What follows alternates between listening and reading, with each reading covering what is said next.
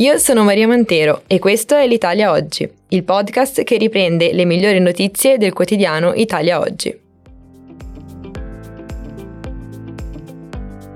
Ciao a tutti, ecco alcune delle notizie più interessanti pubblicate oggi mercoledì 29 novembre. Il Covid anticipa la pensione.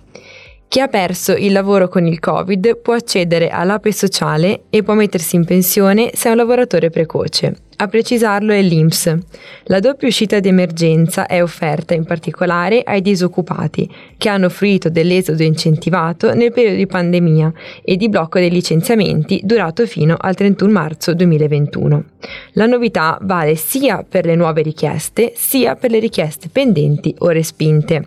L'APE sociale e la pensione dei precoci sono due misure simili per il fatto che agevolano l'uscita dal mondo del lavoro ai soggetti che per qualche ragione non sono occupati. L'APE sociale non è un vero e proprio pensionamento, riconosce un assegno a carico dello Stato a chi ha 63 anni di età e non è titolare di pensione, finché non la matura. L'uscita dei precoci, invece, è un vero e proprio pensionamento agevolato. A distanza di oltre due anni dal Covid, l'IMS dà due possibilità, tali in conseguenza della risoluzione consensuale in base agli accordi di incentivo all'esodo secondo la direttiva Covid. Infine, l'IMS indica anche le nuove cause di cessazione del rapporto di lavoro con diritto di accesso alle due misure. Sono queste il mancato superamento del periodo di prova e la cessazione delle attività aziendali. Continuiamo con il fisco. Fisco transizione centralizzata. Arrivano in commissione bilancio gli emendamenti di relatori e governo. Transizione fiscale particolarmente onerosa in mano alla direzione centrale dell'Agenzia delle Entrate. Si procede verso l'IVA agevolata per i ritocchini estetici, ma solo per i fini curativi. Ci sono poi conferme per il bonus psicologo, nonché aggiustamenti sulle domande per la nuova Sabatini e il codice identificativo nazionale per gli affitti brevi. Nel pacchetto sarà data la precedenza a disposizioni che erano state rinviate dalla approvazione della legge di conversione del decreto mille proroghe. Tra i temi nuovi dovrebbero trovare spazio interventi sulla cyber security, l'assistenza all'Ucraina, il trattamento dell'ispettorato del lavoro. Per la transizione fiscale si stabilisce che, oltre una certa soglia di valore della transizione, l'esame dell'istanza sarà affrontata dalla struttura centrale dell'Agenzia delle Entrate e non, come attualmente è, dalle strutture locali. In particolare dovrebbe arrivare anche una norma interpretativa in materia fiscale per quanto riguarda l'IVA agevolata appunto per la chirurgia estetica. Si preciserà che l'esenzione si applica solo per la finalità curativa, che deve emergere da una documentazione. Proseguiamo con il decreto legislativo sullo statuto del contribuente in attesa del via libera delle commissioni. Sull'autotutela in ambito tributario è al via una controriforma tutta a danno del contribuente. Le ipotesi sulle quali l'ufficio dovrà procedere all'annullamento in autotutela degli atti di imposizioni sono infatti minori rispetto a quelle già vigenti nel nostro ordinamento. Come se non bastasse, si prevede anche il non annullamento dell'ufficio degli atti illegittimi sulle ipotesi in cui siano decorsi almeno tre mesi dalla loro definitività per mancata impugnazione. In estrema sintesi, le nuove disposizioni appaiono in più punti peggiorate rispetto a quanto espressamente previsto dal decreto, che rischia di finire in secondo piano almeno agli occhi dell'amministrazione finanziaria. Nessun passo avanti invece sull'impugnabilità del diniego di autotutela. Pur essendo espressamente previsto nella legge delega di riforma, di essa non vi è traccia nello schema di decreto attuativo, per quanto attiene invece alle ipotesi di annullamento d'ufficio o di rinuncia all'imposizione, si prevedono maggiori fattispecie rispetto a quelle del nuovo articolo 10 dello Statuto del contribuente. Nello specifico, le ipotesi non riprodotte nello schema di decreto sono la doppia imposizione, la mancata considerazione di pagamenti d'imposta regolarmente eseguiti dal contribuente, la mancanza di documentazione successivamente sanata non oltre i termini di decadenza e infine la sussistenza dei requisiti per fruire di deduzioni, detrazioni o regimi agevolativi precedentemente negati dall'ufficio. Si tratta di assenze pesanti relative a fattispecie che spesso sono oggetti di errore da parte dell'amministrazione finanziaria. A tal proposito si pensi, giusto per fare un esempio, al mancato riconoscimento di importi versati dal contribuente attraverso l'istituto di ravvedimento operoso.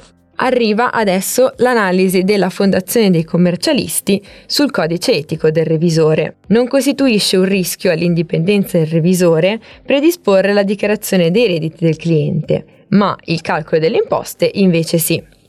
Mentre fornire servizi relativi alla predisposizione della dichiarazione dei redditi non rappresenta normalmente un rischio, la predisposizione dei calcoli per determinare le imposte correnti e differite, passive o attive, per un cliente di, revis- di revisione, al fine della redazione delle relative scritture contabili, genera un rischio derivante da autoriesame. Nello stabilire se un interesse finanziario detenuto da un revisore sugli strumenti finanziari emessi o garantiti da un ente sottoposto a revisore possa costituire un rischio all'indipendenza derivante da interesse personale, bisogna valutare se tale interesse risulti o meno significativo. Nel dettaglio, i fattori pertinenti per la valutazione sono il ruolo ricoperto dal soggetto titolare dell'interesse finanziario, la circostanza che l'interesse finanziario sia diretto o indiretto e la significatività dell'interesse finanziario. Infine, un soggetto abilitato alla revisione o un soggetto appartenente alla rete non deve fornire a un cliente di revisione servizi di consulenza contabile e tenuta della contabilità inclusa la predisposizione del bilancio su cui esprime un giudizio. Concludiamo ricordando che si possono presentare da oggi le domande per ottenere il voucher innovazione, cioè il contributo fino al 50% delle spese di consulenza specialistica concedibile a imprese e reti di impresa impegnate nella trasformazione tecnologica e digitale. Con una dotazione finanziaria di 75 milioni di euro, la misura agevolativa sostiene con un contributo fino a un massimo di 80 mila euro l'introduzione in azienda di manager dell'innovazione qualificati in grado di implementare le tecnologie abilitanti previste dal Piano Nazionale Impresa 4.0. Tra i compiti di tali figure rientrano anche lo svolgimento di diverse attività, tra cui l'ammodernamento degli assetti gestionali e organizzativi aziendali, l'avvio di percorsi finalizzati alla quotazione sui mercati, l'apertura di capitale di rischio a investitori specializzati nella private equality e l'utilizzo di nuovi strumenti di finanza alternativa o digitale. Per essere ammesse al contributo le micro, piccole e anche le, mi- le medie imprese, nonché le reti di impresa, devono presentare le domande a partire dal 29 novembre del 2023, cioè a partire da oggi, attraverso la procedura informatica. Il manager dell'innovazione, appunto, dovrà essere qualificato, iscritto all'albo tenuto presso il MIMIT, indipendente e anche inserito temporaneamente con un contratto di consulenza di durata non inferiore a 9 mesi. Quanto all'applicazione di tecnologie abilitanti, le prestazioni dovranno essere svolte in ambito di big data, cyber security, realtà virtuale e aumentata o ad esempio robotica avanzata. Inoltre, gli incarichi manageriali potranno riguardare anche l'applicazione di nuovi metodi organizzativi nelle pratiche commerciali, nelle strategie di gestione aziendale o nell'organizzazione del luogo di lavoro.